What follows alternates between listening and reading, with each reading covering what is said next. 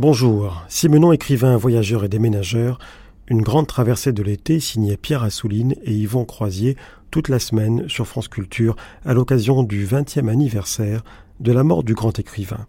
Aujourd'hui, l'Amérique, des archives, puis à dix heures un face-à-face entre François Sureau et Didier Deninx, puis des extraits de la correspondance de Simenon avec son avocat, suivi par une promenade dans un documentaire sur ses traces.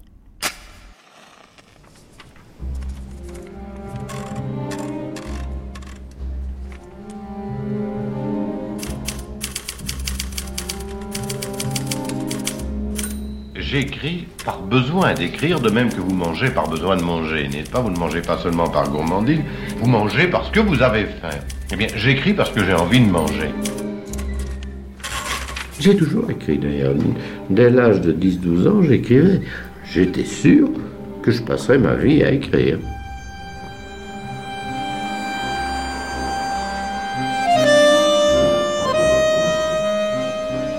Ma grande ambition, c'est de serrer toujours l'homme de plus près, d'aller toujours un petit peu plus au fond. Il y a les romans de l'homme habillé et il y a les romans de l'homme tout nu. Eh bien, j'essaye d'écrire des romans de l'homme tout nu.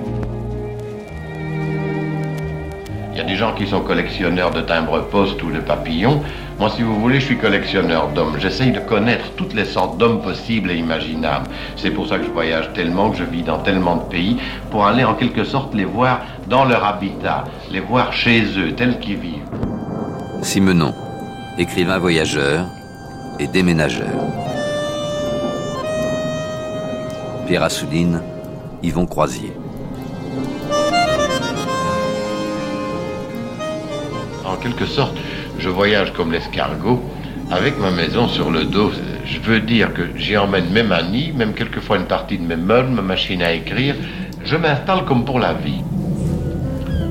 Parce qu'à un moment donné, j'ai besoin de transporter ma vie ailleurs, de me mettre dans un autre entourage, dans un autre milieu.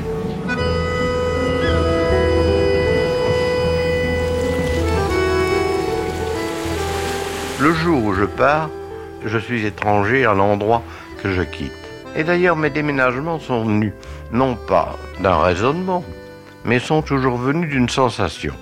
À un moment donné, sans savoir pourquoi, je me lève, je descends comme d'habitude, je vais dans mon bureau, puis je regarde autour de moi, je regarde le paysage, et je me dis, mais qu'est-ce que je fais ici? J'ai rien à faire avec ces murs-là, avec ce décor, et cetera. Et je décide de partir, et on déménage.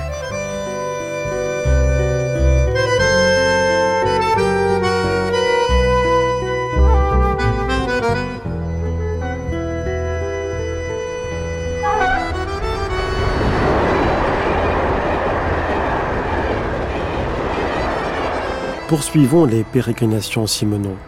Après Liège, Paris et la France, il décide en dix-neuf cent quarante-cinq de rompre avec la vieille Europe et de traverser l'Atlantique, en famille bien sûr. Entendons-nous bien, il n'a pas la bougeotte et il n'a rien d'un voyageur pressé. Il est même tout le contraire d'un Joseph Kessel ou d'un Paul Morand. Il est plutôt du genre à bouger par instinct animal, parce qu'il le faut, à ce moment précis, afin de poursuivre sa quête de l'homme nu. Là où il va, il s'installe et prend racine, quitte à se déraciner quelques mois après parce que la terre n'est pas bonne. Le plus souvent, à l'entrée des villes, isolé, dans des maisons et non des appartements, dans des villages à la campagne ou près du désert. Alors pourquoi l'Amérique ? Parce que l'Amérique, tout simplement. Avec Jean Chimenon, il ne faut pas chercher à comprendre.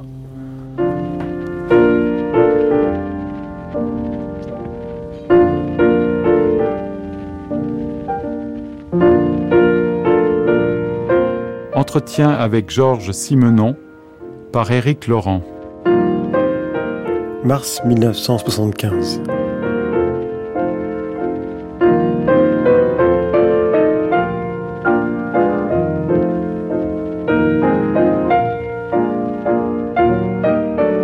J'ai débarqué en Amérique, par exemple, sans savoir un mot d'anglais, ou juste l'anglais des palaces, vous savez, les quelques mots nécessaires. Euh, eh bien, huit jours après, je me sentais en Amérique exactement comme à Paris. Et ça ne me gênait pas du tout. Et j'ai eu la même sensation quand j'ai vécu en Hollande, quand j'ai vécu n'importe où. Du moment que j'arrive avec mes valises, quelques objets personnels, ça me suffit. Je ne suis allé nulle part pour observer. Travailler. Si j'ai beaucoup voyagé, c'était pour mon plaisir personnel, mais pas en me disant « Tiens, je vais aller à Tahiti et j'écrirai un livre sur Tahiti ». Pierre-Benoît faisait ça, par exemple. Je ne lui reproche pas, c'est un de mes meilleurs amis. Et chaque année, il choisissait une contrée déterminée, assez pittoresque si possible, et il y allait, il passait trois mois, il rem- remplissait euh, des carnets de notes, et puis rentrait écrire son roman.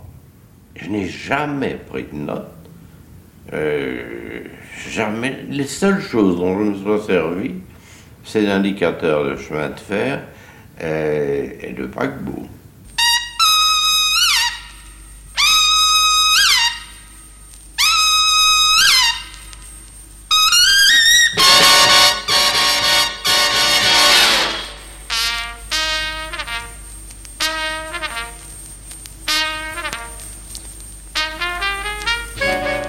Nous vous prions d'écouter Les Entretiens avec Georges Simenon, une production d'André Parinaud.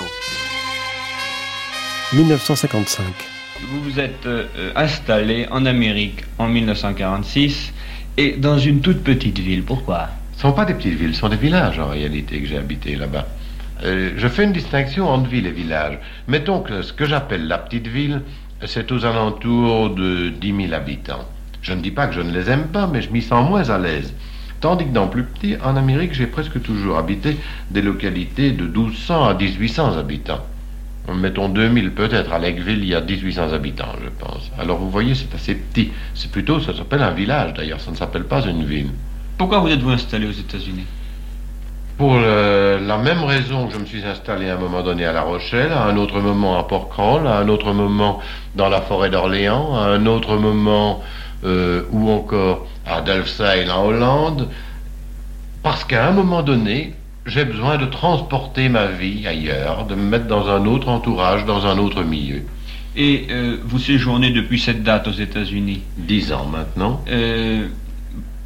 Il y a là une continuité qui est assez troublante par rapport à ce que vous nous dites, euh, puisqu'il n'y a, euh, aucun, il n'y a eu aucun changement dans votre existence depuis ces dix ans.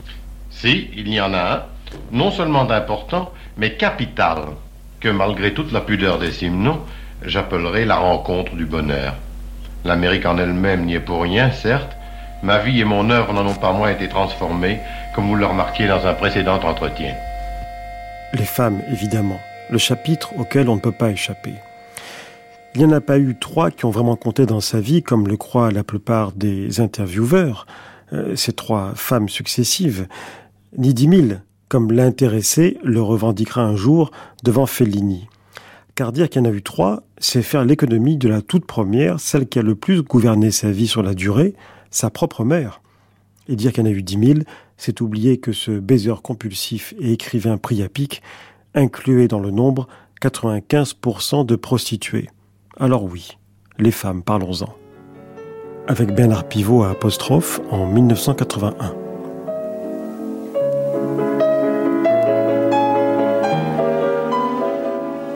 Bien, puisque vous m'y invitez, Georges Simenon, parlons des femmes.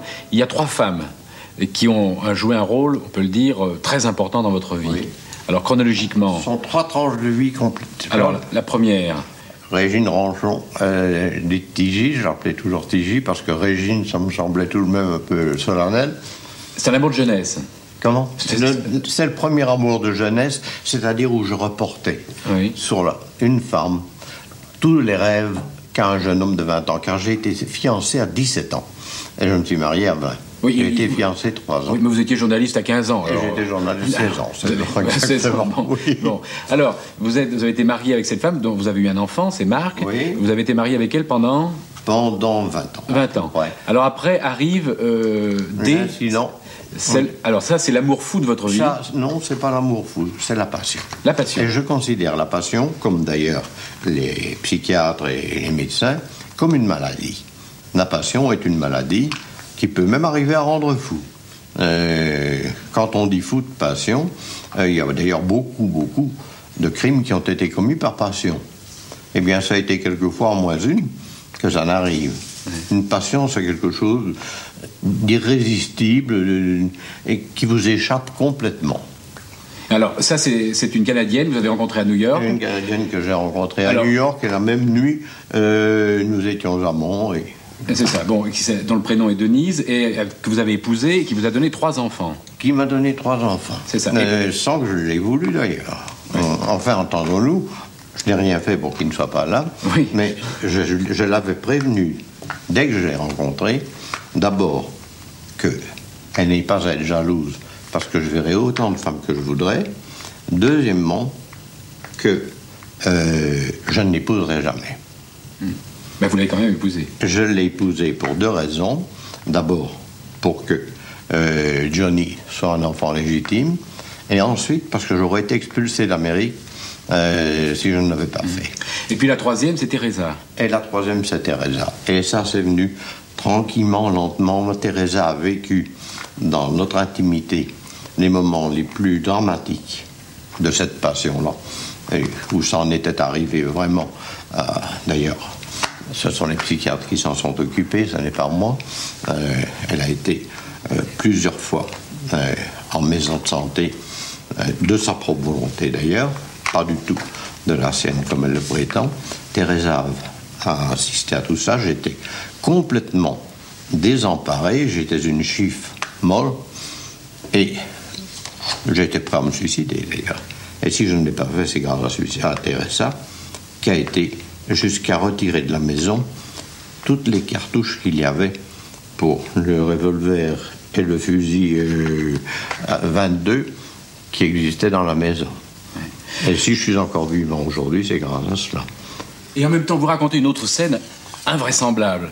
Lorsque vous rencontrez D à New York, eh bien, vous l'obligez, parce que vous êtes, vous êtes fantastiquement jaloux, votre passion vous pousse à une jalousie féroce, ouais. vous, elle, devant vous, elle s'humilie à brûler toutes ses lettres, à brûler toutes ses affaires, même à jeter un collier, enfin à le donner à quelqu'un. Non, le donner à son donner... Comment avez-vous osé demander des choses pareilles ? Parce qu'à ce moment-là, euh, j'imaginais encore que, qu'on pouvait posséder quelqu'un, que quelqu'un devait être à vous, nu. Je parle de l'homme nu et l'homme habillé, ben j'en voulais nu.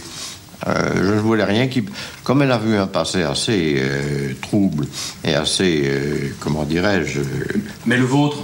Oui. Le vôtre de passé, il n'était pas trouble ? Je sais, je sais, mais n'oubliez pas que ça se passait à une époque qui n'était pas la nôtre. Euh, n'oubliez pas que ça se passait il y a maintenant... Pardon, c'était en dix-neuf cent quarante-cinq. Alors, vous voyez, ça fait... Alors, donc, on était un peu macho à ce moment-là. En quarante-cinq, on n'avait pas la même mentalité vis-à-vis des femmes. Et en quarante-cinq, on espérait encore épouser une vierge. Euh, c'est, c'est tout à fait différent de la mentalité d'aujourd'hui. Aujourd'hui, ça me paraît monstrueux. Ça vous paraît monstrueux ? Mais, à cette... oui. Mais est-ce que votre comportement vous paraît monstrueux aujourd'hui ? Euh, oui, mais il était tout à fait explicable étant donné les idées de l'époque. Vous avez écrit un roman qui s'appelle « Trois chambres à Manhattan », mais j'ai envie de dire que vous auriez pu écrire un livre qui s'appelle « Trois femmes à Tucson ». À ce moment, vous habitez à Tucson, c'est dans oui. le Connecticut, je crois. Elles étaient toutes bon. sur les mêmes toits. Bon, vous aviez l'épouse légitime, vous aviez la, la, celle, votre maîtresse en titre qui va devenir votre femme, oui. vous avez euh, Boule. vous avez Boule qui était aussi là, et, et, vous, et, et de temps en temps, vous allez quand même au bordel. Je veux ah, dire que... oui. Mais, c'est, c'est... mais je vous dirais d'ailleurs, à ce point de vue-là, que euh, je considère les prostituées comme des femmes, comme les autres. Euh, j'ai horreur des mots qu'employait par exemple Clouseau et que la plupart euh, des gens emploient pour les, pour les nommer. Euh, j'en ai connu des milliers et je vous assure que beaucoup d'entre elles sont plus dignes quelquefois que certaines femmes mariées. Euh, j'ai trouvé chez elle beaucoup plus, oui, oui, et j'ai trouvé même beaucoup plus d'affectivité quelquefois. Les stripteaseuses, par exemple, je les ai beaucoup, beaucoup fréquentées. Eh bien, d'abord parce qu'elles ont de beaux corps, et deuxièmement parce que c'était possible. Eh bien, j'en ai trouvé qui étaient vraiment des femmes extraordinaires. Mais est-il vrai, ce, ce qu'on m'a rapporté, est-il vrai que vous ayez dit que vous avez connu charnellement dix mille femmes ? Ça, c'est une histoire amusante, n'est-ce pas ? Un jour, euh, Fellini vient me voir. Nous sommes très amis avec Fellini depuis très longtemps, depuis vingt ans, nous sommes amis. Et Fellini était venu, c'était le, au moment du lancement de Casanova.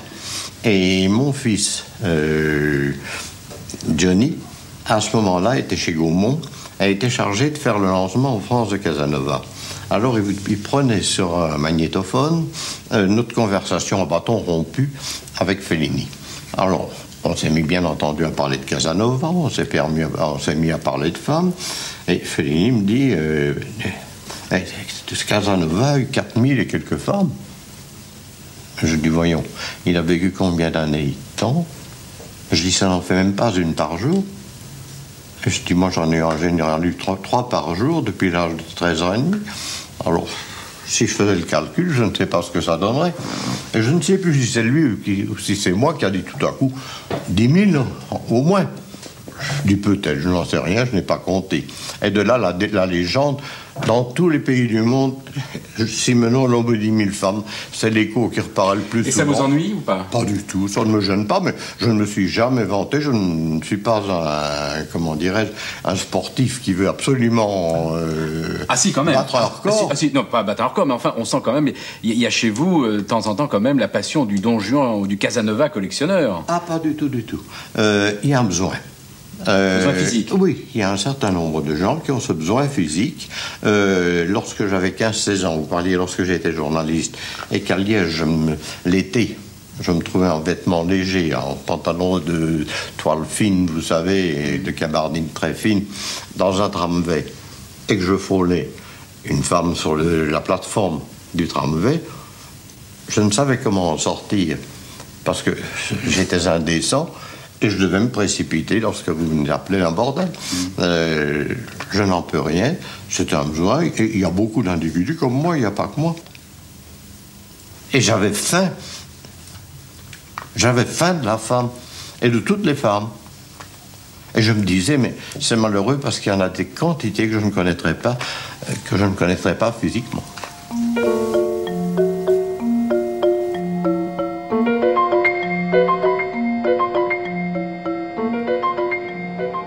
Simenon l'Américain. Ne l'imaginez pas homme de lettres, pas plus là-bas qu'ici. Au contraire, il ne fréquente pas, il vit isolé, en famille, plus que jamais dans son monde intérieur. Il est en Amérique, c'est-à-dire nulle part. On s'en rend compte lorsqu'il est de passage dans le vieux monde, ainsi dans ce bistrot parisien, où il est interrogé par Michel Droit pour le compte de la radio suisse romande. C'était en dix-neuf cent cinquante-deux. Eh bien, nous avons retrouvé Georges Simenon. Nous avons retrouvé Georges Simenon et nous avons eu tout de même un certain mal à le trouver, à le découvrir, car après un nombre d'années X, que nous allons d'ailleurs... sept, sept. Après sept années d'absence, Georges Simenon, lorsqu'il est à Paris, a beaucoup de choses à voir et est aussi très demandé. Alors il est un peu partout à la fois et nous l'avons tout de même découvert dans un petit bistrot parisien, Euh, près des Champs-Élysées, mais enfin le quartier importe peu tout de même. Non, il importe beaucoup, au il contraire. Importe... Oui, car ce café où nous sommes maintenant, le tabac de l'avenue Hoche, est le café où j'ai pris mon premier apéritif quand il y a exactement trente ans d'ici, je suis arrivé à Paris. Alors vous voyez que pour moi c'est presque un pèlerinage. Ah oui, mais ça je ne, je, je ne devinais pas ça, je suis content alors justement de vous interviewer dans ce café qui est un café, un café historique. Oh, pas historique du tout, mais pour moi il l'est un petit peu parce que j'ai été très ému de m'y retrouver et moi je travaille exactement en face également, chez un Suisse d'ailleurs, puisque j'étais secrétaire de Binet-Valmer, mmh. dont le bureau était au fond de la petite avenue que vous voyez d'ici par la fenêtre. C'est la ça, petite avenue, euh, oui, à droite, l'avenue Beaucourt. L'avenue Beaucourt, oh, oui. Donc, Georges Simenon, voilà sept ans que vous n'étiez pas venu en France, en Europe. Voilà oui. sept ans que vous viviez là-bas aux États-Unis. Oui. Et lorsque vous êtes, euh, lorsque vous êtes arrivé, lorsque vous avez mis les pieds sur le sol de France, au Havre exactement, puisque vous êtes arrivé par bateau. C'est ça. Est-ce que vous avez eu une impression de dépaysement ou au contraire, est-ce que vous vous êtes trouvé d'autant plus à l'aise qu'un éloignement assez long ? Vous avez fait davantage penser à la France, à l'Europe, à vos souvenirs. Vous avez fait, somme toute, les cristalliser. C'est tout à fait exact. Je me suis senti parfaitement chez moi. Je n'ai rien trouvé de changé. On m'a même donné une bonne atmosphère maigrée, si je puis dire. C'est-à-dire que j'ai eu de la pluie pendant les huit premiers jours. On en avait mis plus que dans n'importe lequel de mes romans. Mais ça a été pour moi un émerveillement. J'ai l'impression qu'en en vivant éloigné de la France et de l'Europe pendant très longtemps, c'est un bail, sept ans tout de même. Oui. Vous aviez dû, somme toute, décanter un peu vos souvenirs. Oui, ça m'est beaucoup plus facile, contrairement justement à ce que les gens pensent, d'écrire un roman sur la France lorsque je suis aux États-Unis, quand je suis en France même, parce que, comme vous dites, il y a une décantation qui se fait automatiquement. Euh, tous les détails superflus disparaissent automatiquement, et il n'y a que les traits essentiels qui restent dans la mémoire. les traits essentiels qui remontent à la surface, qui se, qui se détachent de la marée d'ensemble. Exactement. Vous avez vécu aux États-Unis donc pendant sept ans. Où avez-vous vécu aux États-Unis? Eh bien, j'ai d'abord vécu pendant près d'un an euh, au Canada, moitié au Canada français, puis six mois euh, au Canada anglais, dans le nouveau, dans le Nouveau-Brunswick, juste à la frontière des États-Unis. Ensuite, j'ai vécu un an en Floride, ensuite à peu près trois ans en Arizona, ensuite un an en Californie, attendez, non, oui, à peu près un an, pas tout à fait, dix mois. Et enfin, depuis deux ans, il y aura deux ans dans deux mois, euh, dans le Connecticut, à cent mille de New York à peu près, ce qui fait cent quatre-vingts kilomètres. C'est le, le Connecticut qui est, qui est d'après les souvenirs que je peux en avoir, l'état le plus familier, je crois, pour un Européen. Ça, le plus familier parce que ça ressemble à beaucoup oui. de régions, et d'Angleterre et même de France. Ça ressemble par exemple oui. beaucoup au centre de la France, et chez moi, euh, nous sommes exactement comme dans certains endroits du Massif central. Nous sommes d'ailleurs à la même altitude, à peu près mille mètres d'altitude, avec des lacs, de grands bois, et cetera. Et des petites villes, des petites villes de briques et des petites villes de bois aussi. De bois surtout. Des petits, de des bois. petits chalets de bois, des petites euh, maisons, de des petits bungalows. Oui, et même de très grandes maisons. Les grandes maisons coloniales sont entièrement en bois et ont cependant résisté à deux siècles. Oui, c'est ça qui est extraordinaire, c'est ça qui est très déroutant lorsque lorsqu'on se trouve là-bas. Et, et c'est d'ailleurs très étonnant de voir qu'aux États-Unis, ce pays du béton, de l'acier, du fer, il y a énormément de constructions en bois. Beaucoup, beaucoup, dans toutes les régions, et ma maison est en bois aussi d'ailleurs. Et, et c'est avez... très chaud en hiver et très frais en été, c'est parfait. Vous avez gardé quand même quelques, quelques attaches dans ce pays merveilleux qu'est l'Arizona? Ah, beaucoup. J'ai encore mes chevaux d'ailleurs là-bas, je compte y retourner dès que je le pourrai. Si je l'ai quitté, c'est parce que mes enfants étaient en âge d'aller, l'aîné en tout cas, étaient en âge d'aller à l'école, et dans des écoles un peu plus sérieuses que celles qu'on trouvait à côté de notre Ange. Alors il a fallu tout de même chercher autre chose, et puis alors l'autre était bébé, le second était encore bébé. Il fait très chaud là-bas, on ne peut pas circuler de la journée, et on ne peut pas tout de même promener un bébé dans une voiture la nuit. Voilà pourquoi nous sommes dans le Nord maintenant. Est-ce qu'aux États-Unis, vous sortez beaucoup de chez vous, et est-ce que vous voyez, est-ce que vous fréquentez beaucoup d'Américains? Eh bien, je ne sors pas beaucoup de chez moi, en ce sens que je vais rarement dans les grandes villes. Je n'ai jamais été un homme des grandes villes. Je vais à New York en moyenne deux ou trois jours par mois. Et quant aux Américains, fatalement, je les fréquente, mais pas spécialement ni des écrivains, ni des artistes. Ceux que je fréquente, ce sont tous mes voisins, ce sont des, des avocats, des médecins, des, des paysans. Enfin, le mot paysan est difficile à appliquer là-bas, parce qu'un fermier là-bas est un monsieur euh, qui a fait son université généralement, qui conduit son tracteur avec des gants, déjà, et qui fait de l'agriculture, selon les livres, euh, beaucoup plus que par euh, les enseignements que lui ont donné ses parents et ses grands-parents. Lorsque vous, lorsque vous êtes aux États-Unis et que vous pensez à la France et à la Belgique et à l'Europe, j'aimerais savoir si vous avez dans votre, dans votre esprit le concept Europe, vieux continent, avoir, avant d'avoir le concept particulariste France ou Belgique. Écoutez, je vais vous dire une chose qui est assez difficile à expliquer. Je n'ai jamais eu de sentiment, ni de dépaysement, euh, ni de, du mot étranger, si je puis dire, dans aucun pays du monde. Je crois que le tort que la plupart des gens ont est de voyager en touriste. Alors, que voit-il et que cherche-t-il à voir d'ailleurs? C'est le détail qui différencie un autre pays ou d'autres gens de leur pays ou de leurs concitoyens. Mais si on voyage tout simplement sans chercher les différences, on s'aperçoit que les gens sont les mêmes à peu près dans le monde entier et que tous les pays se ressemblent beaucoup plus qu'on ne pourrait le croire. Vous allez maintenant aller en Belgique? Oui, je pars pour la Belgique euh, la semaine prochaine et j'ai trois jours à passer à Liège, ma ville natale, et ensuite trois jours à Bruxelles. Vous allez être reçu à l'Académie royale de langue française. Exactement. Avant d'être reçu dans une autre académie pour votre prochain voyage. Ah, c'est impossible, je ne suis pas français, il n'en est pas question. Vous n'êtes pas français? Mais non, je suis belge, c'est bien pour ça que oui, je suis oui, de l'Académie belge. Oui, je sais bien, je sais bien, oui, mais Colette, Colette est française ah, oui, mais... et fait partie également de l'Académie. Je savais que vous étiez je savais... oui. oui, je savais que vous étiez, je savais que vous étiez belge, évidemment, mais je pensais que vous étiez devenu français. Non, non, non, on non, imagine... je suis toujours resté belge. C'est très bien d'ailleurs et ça me...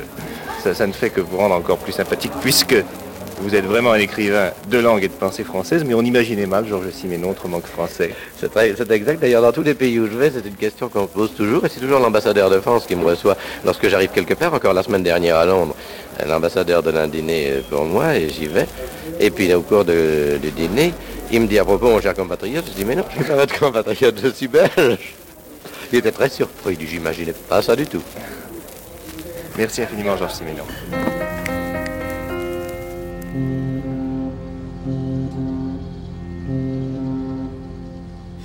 Vous avez failli être citoyen américain. Oui. J'ai failli être citoyen américain pour une raison. Je ne crois pas aux nationalités. Euh, c'est d'ailleurs pour ça que je, je ne me suis pas naturalisé français lorsqu'on me l'a proposé en mille neuf cent trente-six, ni non plus lorsque Mauriac m'a proposé, c'était dans ces choses, dans ces bloc-notes, oui. euh, d'entrer à l'Académie française en demandant euh, la double nationalité. J'ai dit non. D'abord, je ne veux pas la double nationalité, puis je ne veux pas porter un, un costume de, d'encaisseur de banque. C'était le costume jadis des encaisseurs de banque, ça. Je ne me vois pas. Vous me voyez qu'une épée au côté et un chapeau. Non, mais vous auriez pu mettre, reprendre le revolver que vous avez porté pendant quelque temps. Oui. Alors, arrivé en cow-boy euh, voilà. à la carrière. Non. Non, je fais partie de l'Académie de Belgique parce que j'ai dû accepter. Euh, je fais partie de l'Académie américaine parce qu'on ne pose pas euh, sa candidature. On ne sait même pas qu'on est nommé. On vous l'annonce un an après. Alors, euh, c'est, c'est presque la carte bon, vous êtes toujours belge. Je, je suis toujours belge. belge. Mais enfin, vous avez parce quand même... que je ne crois pas aux nationalités.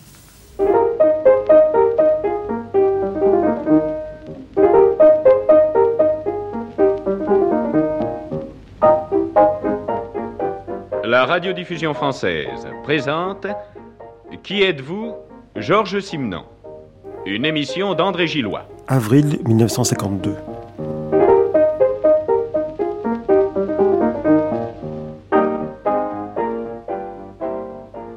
Nous allons donc avoir le plaisir de demander à Georges Simenon qui il est. Alors je vais commencer, comme d'habitude, par les questions les plus simples. Et une d'abord qui me vient à l'esprit, tout le monde connaît votre extraordinaire fécondité, et je me demande et je vous demande si, malgré cet énorme travail, vous avez le temps de prendre quelques vacances, d'avoir des loisirs, et quels ils sont. Eh bien, j'ai énormément de loisirs. Je suis même un homme de loisirs.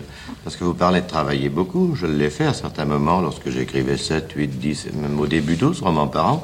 Mais maintenant, j'en écris en moyenne cinq, quelquefois six. Comme le maximum de temps que me prenne un roman est de onze jours, ça nous fait cinquante-cinq jours par an pour ça, un roman. Et comme il y a trois cent soixante-cinq jours dans une année, je suis, j'ai des loisirs pendant trois cent dix jours. Alors, qu'est-ce que vous en faites de ces loisirs? Eh bien, ces loisirs, d'abord, euh, je les consacre à ma famille. C'est, c'est, je suis avant tout un père de famille. Euh, je, je passe certainement la moitié de mes journées avec mes enfants. Vous en avez combien? J'en ai deux, un de treize ans et un de deux ans et demi. Seulement, il faut vous dire qu'aux États-Unis, étant donné les distances, euh, le métier de père de famille consiste surtout à celui de chauffeur de taxi. Parce que où caille l'enfant, que ce soit à l'école, chez des amis, au terrain de sport ou n'importe où, ça représente toujours quinze ou vingt ou vingt-cinq kilomètres. Par conséquent, on passe une bonne partie de ces journées à faire le chauffeur. Oui, mais je pense que vos occupations ou vos loisirs ou vos conversations avec vos enfants ne sont pas les mêmes selon qu'il s'agit de celui de treize ans, de celui de deux ans. Bien entendu, mais enfin, j'ai la, la même détente avec l'un qu'avec l'autre. Est-ce que vous leur racontez des histoires? euh, Marc, par exemple, pendant... jusqu'à l'âge de huit ou neuf ans, tous les soirs, il fallait que je lui raconte une histoire pour s'endormir. Et c'était la même histoire. Ça a été un roman à épisodes, à n'en plus finir. Malheur au barbu. Non, j'étais parti un jour avec un petit Chinois qui s'appelait Li et qui partait faire le tour du monde. Et pendant cinq ans, il y a eu les histoires de Li qui ont continué, qui ont continué, qui ont continué. Li s'écrivait L E. L I, non, ah non, L I, je crois. D'ailleurs, il ne s'est jamais écrit puisque je l'ai raconté. Oui, ah, certainement. Et alors, ça a duré très tard, ça. Bon, alors, en dehors de vos loisirs, ou plus exactement de votre travail de père de famille, car c'est aussi un travail... Oui, alors, il euh, y a ma femme qui me prend un certain temps aussi, j'en suis ravi. Ensuite, enfin, il y a euh, tout de même une partie euh, consacrée au sport. J'ai besoin d'une vie physique assez euh, active. Par conséquent, je pêche beaucoup, euh, je fais du golf, je fais du cheval. Ça dépend de l'endroit où je suis, mais il y a aussi tout de même deux à trois heures par jour consacrées à la vie physique. Enfin, ma femme s'occupe de toutes mes affaires et de, re, de contrats, de télévision, de, enfin de tout ce qu'on peut imaginer. Ça, ça représente tout de même une administration, étant donné que tous ces romans sont traduits en dix-huit langues, ça fait une correspondance folle. Mais il y a tout de même une partie que je dois passer avec elle pour vaguement euh, être au courant. discuter, être au courant. Et voilà à peu près toute mon activité. Maintenant, je lis tous les soirs, je lis. Jamais des romans. Euh, je lis uniquement soit des mémoires, soit des vies, euh, vous savez... Des mémoires et, historiques. C'est ce que je lis le plus, certainement. Vous avez toujours Ou lu... des correspondances, et cetera. C'est, c'est ce que vous avez toujours lu le plus? De tout temps, oui. J'ai, dès l'âge de vingt-cinq ans, j'ai à peu près cessé... De, dès le moment où j'ai écrit, en somme, moi-même, j'ai à peu près cessé de lire des romans. Euh, par crainte, d'ailleurs, d'être influencé. Un homme comme un autre, lui, il ne cesse de le répéter, et parfois... on a vraiment envie de le croire, tant le récit de sa vie quotidienne est celle d'un banal bourgeois. au micro de Henri Stadelhofen de Radio Genève en dix-neuf cent cinquante-cinq. Est-ce que je puis vous demander quel est votre violon grave. Vous avez-vous teinté de la peinture, de la céramique, euh, de la pêche, de la ligne? Le, mon seul violon d'ingres est ma famille. Euh, je suis un homme qui n'est heureux qu'au milieu de sa famille. Lorsque vous êtes entré, d'ailleurs, vous l'avez vu au grand complet. Et il est toujours autour de moi. Le matin, lorsque je vais faire mon marché, j'emmène au moins un de mes enfants avec moi quand ce n'est pas deux. Euh, dès que j'ai un moment de libre, c'est pour le passer avec eux. C'est à peu près mon seul violon d'ingres. J'aime la pêche aussi, mais à condition également d'avoir un de mes enfants avec moi. Si je suis tout seul, je m'ennuie. Alors voilà. Il vous faut donc un climat. Vous êtes très sensible au climat et aux ambiances. Je crois, oui, euh, assez fort. Euh, c'est pourquoi d'ailleurs je ne peux guère vivre à l'hôtel ou dans les grandes villes qui sont un petit peu trop neutres, n'est-ce pas? J'aime d'aller passer huit ou quinze jours dans une capitale, euh, par exemple à Londres en plein hiver, maintenant à Paris j'y passe euh, la semaine prochaine. Euh, lorsque je suis aux États-Unis, nous allons, ma femme et moi, passer trois quatre jours à New York tous les mois. C'est un grand plaisir, mais je ne pourrais pas y vivre euh, plus de quinze jours. Vous évoquez le nom de certaines capitales. Puis-je vous demander si euh, la Suisse vous accueillit parfois? Je le crois. Oui, j'aime beaucoup la Suisse. Je compte d'ailleurs y retourner assez prochainement. Euh, je devais y aller lors de mon dernier voyage en Europe, mais ça a été une impossibilité parce que nous avons été retardés en Italie. Et cette fois-ci, comme nous sommes ici pour beaucoup plus longtemps, euh, nous comptons aller en Suisse, d'ailleurs probablement même dès le mois de janvier, parce que je voudrais montrer la haute montagne à mes enfants. La neige n'est pas toujours sale. La neige n'est pas toujours sale et ils sont habitués au ski, ils sont habitués à la luge, et cetera. Étant donné que dans le Connecticut où nous vivons, on a cinq mois de neige par an. Est-ce que la Suisse vous a servi parfois comme cadre euh, pour une situation ? Non, parce que je respecte trop les pays euh, pour m'en servir euh, sans les connaître très très bien. Et j'appelle connaître très très bien un pays, y avoir vécu au moins un an en y ayant ma maison, en y ayant mes responsabilités, en y ayant mon domicile. Un pays où je n'ai vécu qu'à l'hôtel ou bien pour quelques semaines en meublé est un pays dont je ne peux pas me servir. Par conséquent, je connais par exemple les Suisses pour les avoir surtout rencontrés à l'étranger. Je peux me servir dans un roman d'un Suisse vivant à l'étranger, comme je peux me servir d'un Anglais vivant à l'étranger. On m'a posé la même question en Angleterre, euh, par exemple. Ils m'ont toujours reproché de n'avoir situé aucun de mes romans là-bas, alors qu'il y a vingt ans, depuis vingt ans, je vais au moins un mois en Angleterre par an, mais c'est insuffisant pour connaître un pays. Il faudrait que j'y aie ma maison un certain temps. Oui, vous êtes une probité totale. À ce sujet-là, il vous faut euh, l'atmosphère, euh, vous y plonger, la connaître, enfin vivre vraiment. C'est cela. Et regardez en Amérique, il y avait cinq ans que je vivais aux États-Unis lorsque j'ai écrit mon premier roman avec un background américain. Pas de recette pour écrire, mais une méthode, une discipline. Écoutez-le l'évoquer, c'était en dix-neuf cent cinquante-cinq, au micro de Robert Sadoul, mais ça aurait pu être, pareillement, en dix-neuf cent trente-huit. Ou en dix-neuf cent soixante-trois, car ça n'a pas changé, immuable. C'est à Mougins, vieux village situé entre Grasse et Cannes, que nous avons rencontré Georges Simenon, venu non pour se reposer, mais pour travailler. Eh bien, Georges Simenon, oui. Lorsque vous étiez en Europe, vous avez écrit une certaine forme de roman. Oui. Lorsque vous êtes arrivé aux États-Unis, est-ce que la psychologie américaine ne vous a pas obligé à changer justement la psychologie de vos personnages? Pas du tout, pas du tout, du tout. Et justement, je lisais encore hier des critiques qui viennent d'arriver de mon dernier livre en Amérique, et ce qui les frappe, c'est que mes romans, qu'ils soient mes romans français ou mes romans américains, pourraient, les Américains pourraient se passer en Europe et les Européens pourraient se passer en Amérique. Il n'y a aucune euh, différence. Je crois que les hommes sont les mêmes partout. Il y a quelques circonstances qui changent, il y a quelques détails de vie euh, pittoresques euh, qui sont différents d'un côté ou de l'autre de l'Atlantique, mais l'homme, l'homme est exactement le même partout. Oui, l'Amérique ne vous a-t-elle pas donné le goût de venir à ce roman policier d'action au lieu de continuer dans l'évolu... enfin, dans le style de roman policier psychologique? Pas du tout, du tout. Aussi, je n'ai pas du tout écrit de roman policier d'action, d'ailleurs. Aucunement. Oui, c'est ce qui est étonnant, à la je période continue. De la série noire, de vous voir continuer ce, ce roman ça, policier purement ça, psychologique. En, en réalité, j'écris très très peu de romans policiers, si l'on peut dire des romans policiers. Euh, je continue à écrire un ou deux maigrets par an, par fidélité pour mon personnage, pour mes lecteurs, même par une sorte de superstition. Mais, et en même temps, pour faire des gammes. Vous imaginez un peintre qui, en deux grands tableaux, s'amuse à faire un, des croquis, à faire d'une nature morte, et cetera. C'est un petit peu pour moi la même chose. Mais ce qui m'intéresse surtout sont mes autres romans qui ne sont pas policiers du tout et qui n'ont rien à voir ni avec le roman américain ni avec le roman français, je crois. C'est ce que j'appelle des romans tout court. Oui, et maintenant, euh, j'aimerais que vous me disiez euh, ce que vous préparez exactement à Mougins. Quel est le titre du prochain, Simon ? La boule noire. Et quel en est le thème ? Le début du thème. Le début du thème, euh, c'est un type qui a travaillé toute sa vie avec l'idée de, de devenir membre d'une certaine, euh, d'un certain club de sa région, qui pour, qui pour lui est l'idéal complet, parce que c'est l'admission dans la société, et cetera, et qui trouve une boule noire le jour de l'élection. Il y a une boule noire, c'est-à-dire qu'il ne peut pas être nommé, n'est-ce pas ? Et de là part le roman, je ne sais pas ce qui se passera. Alors, purement psychologique. Purement psychologique, oui, oui. Absolument pas policier, celui-là. Pas du tout, du tout, du tout. Je ne crois même pas qu'il y aura ni mort, ni, ni même d'accident. Et où se passe-t-il ? Dans le Massachusetts, dans un petit village, une petite ville plus exactement du Massachusetts. Mais alors, euh, à Mougins, vous pouvez faire un roman ayant pour cadre le Massachusetts.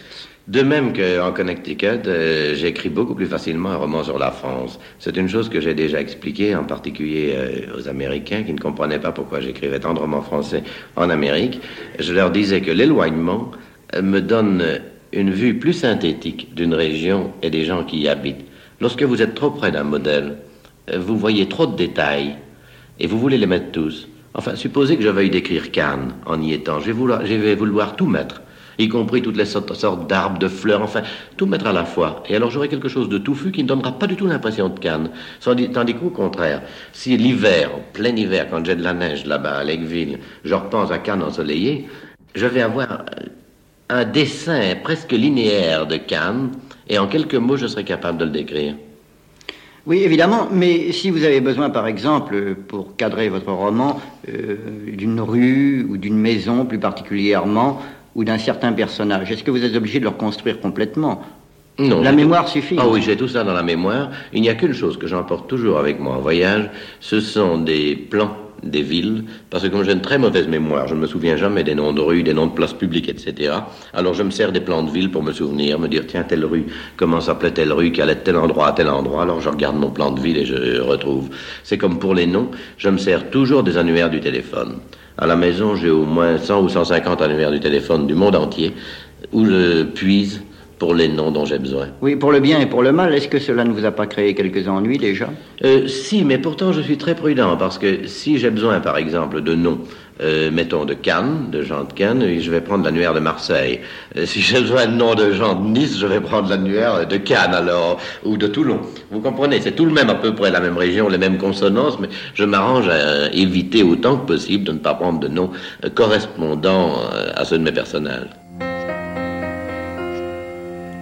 Fétichiste, on le serait à moins. Il a besoin d'un rituel. Crayon taillé, rideau tiré, plan noté sur les enveloppes jaunes, silence absolu, pipe alignée. Cela relève autant de la pensée magique que de la superstition.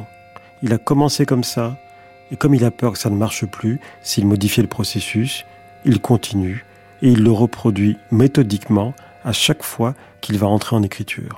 Généralement, je commence par nettoyer mon bureau, si je puis dire, c'est-à-dire par euh, m'enlever tout souci pour une dizaine de jours, être sûr qu'il ne va pas y arriver, arriver de contrat à signer, de gens venir me voir, et cetera. Vraiment me créer dix jours de libre. Ensuite, l'avant-veille ou la veille du jour où j'ai décidé de commencer le roman, je vais me promener seul, généralement dans des endroits écartés, et comme je vous disais, je crois... J'essaye de me mettre en transe. Ce que j'appelle de me mettre en transe, c'est plutôt créer une sorte de vacuité, en moi, une sorte de vide qui permette à n'importe quoi d'y entrer. Est-ce que je, c'est assez clair ce que je dis ?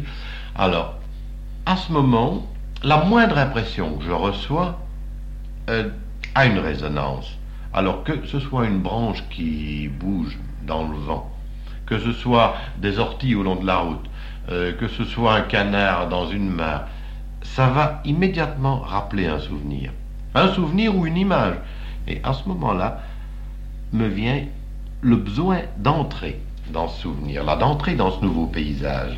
Alors, logiquement, comme tous les paysages que j'ai vus dans ma vie, ils se sont toujours accompagnés d'êtres humains. Je n'ai jamais vu de paysage comme sur les tableaux où il n'y avait pas d'humains dedans. Il y en a toujours à un moment donné.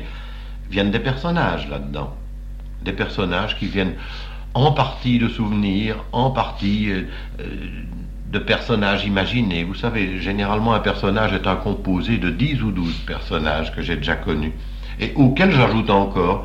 Ça prend petit à petit possession de moi-même. Et lorsque je le sens bien, lorsque je lui ai donné un état civil, lorsque je lui ai donné une famille, une maison, et cetera, je rentre chez moi.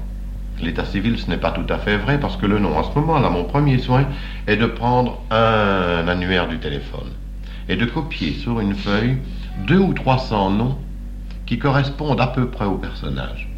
Je copie ça sur un papier et pendant une heure, je tourne autour de mon bureau en lisant tous ces noms, en les revoyant, en les essayant, en les prononçant à voix haute. Et après une heure, généralement, il y a un de ces noms qui me paraît définitif, celui que doit avoir ce personnage-là. Ça ne change jamais en cours de route. C'est très rare. En ce moment-là, j'écris ça, c'est ma seule petite superstition, sur un, une enveloppe jaune. C'est ma seule petite superstition des grandes enveloppes commerciales jaunes. J'écris le nom, ensuite son âge... Euh, son numéro de téléphone, son adresse. Son numéro de téléphone. Ah oui, ça, ça peut être important. J'ai besoin de tout savoir de lui, même ce qui ne me servira pas.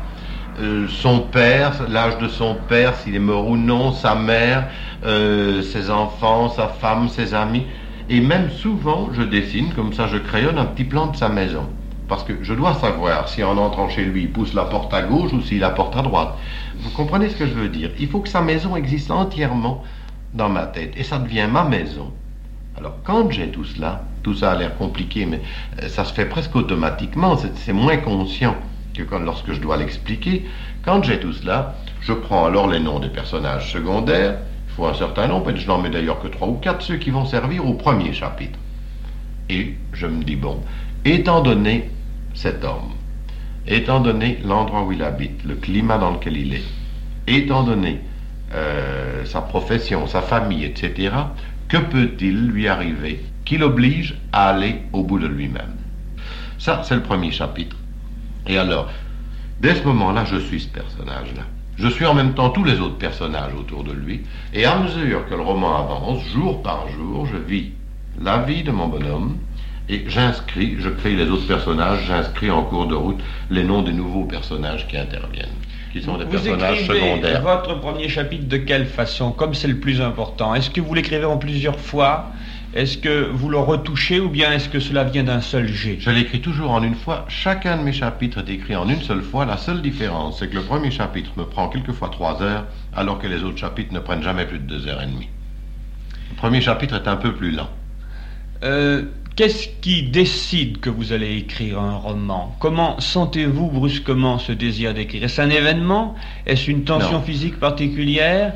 Est-ce une espèce de crise morale? Oui, c'est lorsque je ne me sens pas à l'aise, lorsque je commence à devenir grognon, à ne pas avoir d'entrain. Vous savez, lorsque je ne me sens pas content de moi-même, voilà au fond, c'est quand je commence à me sentir mécontent de moi-même. Euh, tout me déplaît, euh, je sens que j'ai besoin de redevenir... l'autre Simenon, c'est-à-dire celui qui écrit. Avez-vous euh, des habitudes particulières pour mettre en état d'écrire un roman? Je veux dire, euh, vous faites le vide autour de vous, mais est-ce que, euh, par exemple, il faut qu'on vous laisse entièrement seul? Oui, c'est-à-dire que pendant les deux jours pendant lesquels euh, je pense à mon roman, ce que j'appelle penser à mon roman sont des termes que nous employons à la maison, ils ne veulent rien dire, mais enfin, lorsque je pense à mon roman, donc que je le prépare, je me promène seul, et des heures. Euh, ces deux jours-là, je suis assez d'assez mauvais poil, je suis assez facilement euh, désagréable, et j'ai tendance à aller m'enfermer dans mon bureau. Euh, bref, solitude presque complète et solitude presque agressive. Lorsque mon roman est commencé, le vide est complet autour de moi, ma femme monte la garde de façon à ce que jamais personne ne me dérange, ni en arrivant inopinément à la maison, euh, ni même pas par une lettre, c'est-à-dire qu'elle ne me montre pas le courrier, elle ne me montre pas les télégrammes, elle ne me dit pas qui a téléphoné, il y a vraiment le vide. Et ma journée à ce moment-là euh, est toujours la même, je me lève vers six heures vingt du matin, je descends dans mon bureau sans voir personne.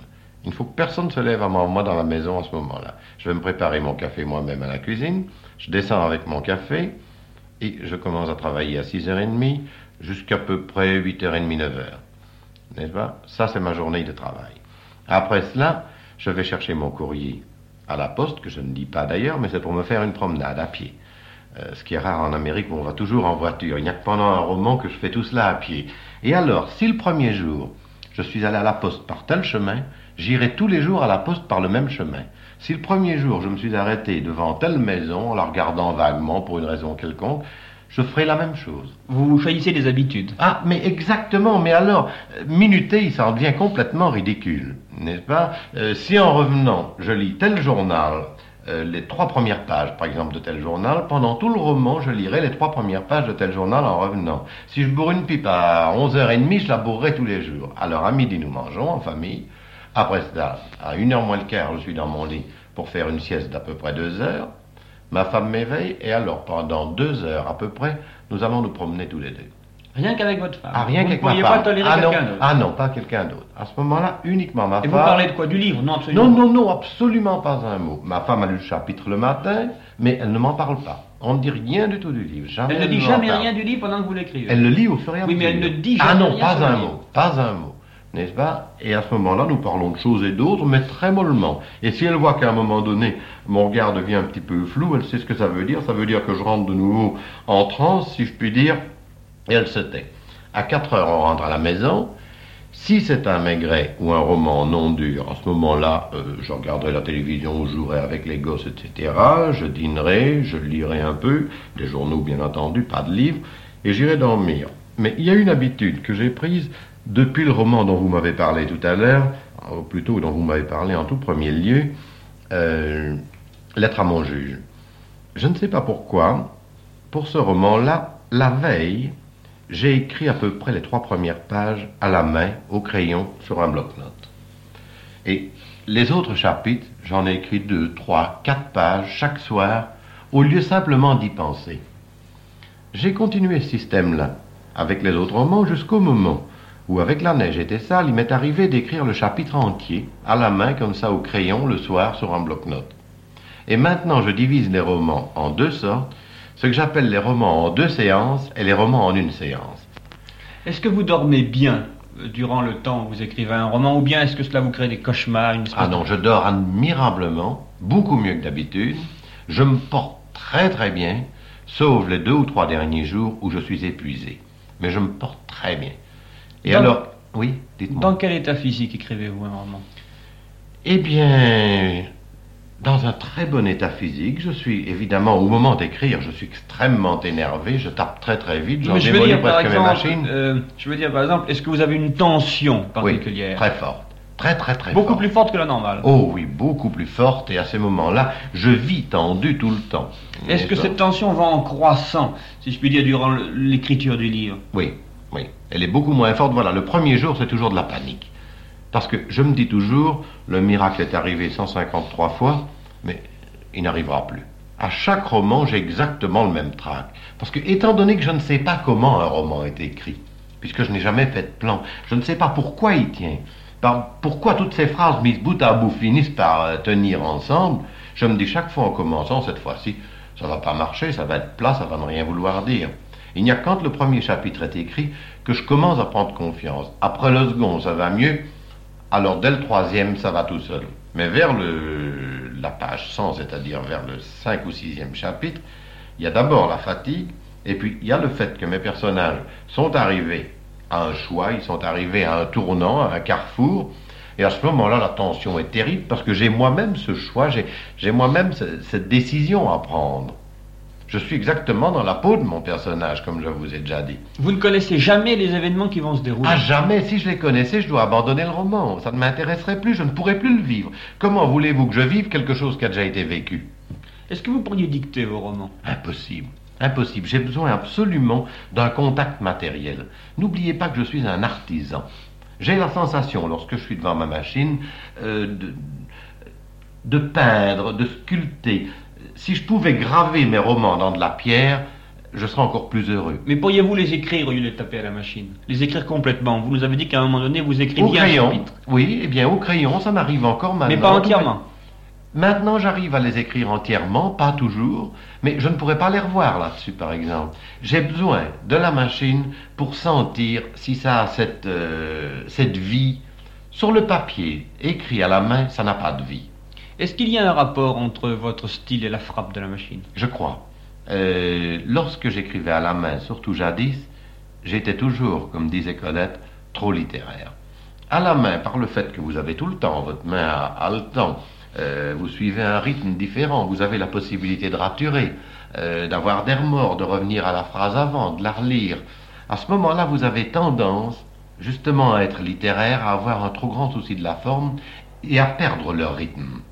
C'est ça qui est très grave, parce que j'attache beaucoup d'importance au rythme. Tandis qu'à la machine, lorsque votre machine est partie, elle vous entraîne, pour ainsi dire. Vous êtes obligé d'y aller. Vous ne pouvez pas vous arrêter pour relire les dix dernières lignes, sinon, sinon ça ne va plus. Vous ne pouvez pas commencer à raturer.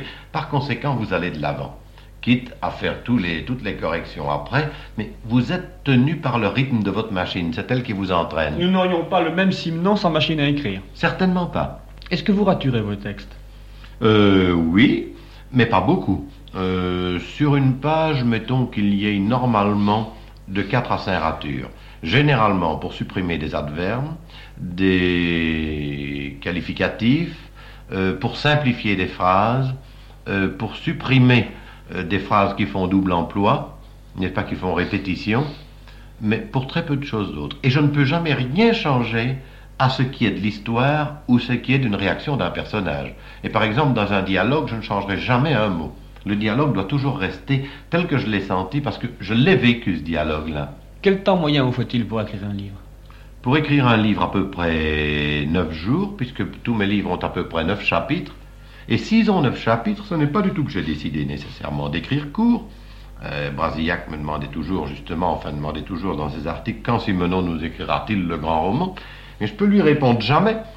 D'abord parce que je ne crois pas au grand roman, mais enfin, euh, l'autre réponse est plus importante, c'est parce que physiquement, je ne peux pas tenir plus de neuf jours cette sorte de transe, cette sorte d'état euh, créateur, appelez ça comme vous voulez. Si pas... vos livres sont courts, c'est parce que vous ne pouvez pas tenir le coup. C'est ça, physiquement, je ne peux pas vivre dans la peau d'un autre, surtout mis dans des situations généralement assez dramatiques. Plus de neuf jours, je ne peux pas, par conséquent, le roman finit lorsque je ne suis plus capable de le continuer. Si vous interrompiez l'écriture d'un livre pour cause de maladie, par exemple, que se passerait-il ? Jeter au panier et jamais reprendre le sujet. Et vous n'avez pas de remords ? euh, Ça m'ennuie beaucoup, mais c'est bien pour ça qu'avant d'écrire un livre, généralement, je fais venir mon médecin. Si vous n'avez pas compris après tout ça que le plus important chez un écrivain, et singulièrement chez celui-ci, ce n'est pas l'inspiration, la sacro-sainte inspiration, la prétendue inspiration, le lieu commun des lieux communs, mais l'imprégnation. Si vous n'avez pas compris ça, renoncez à comprendre, car vous avez raté la qualité première de Georges Simenon, qui est celle d'une éponge.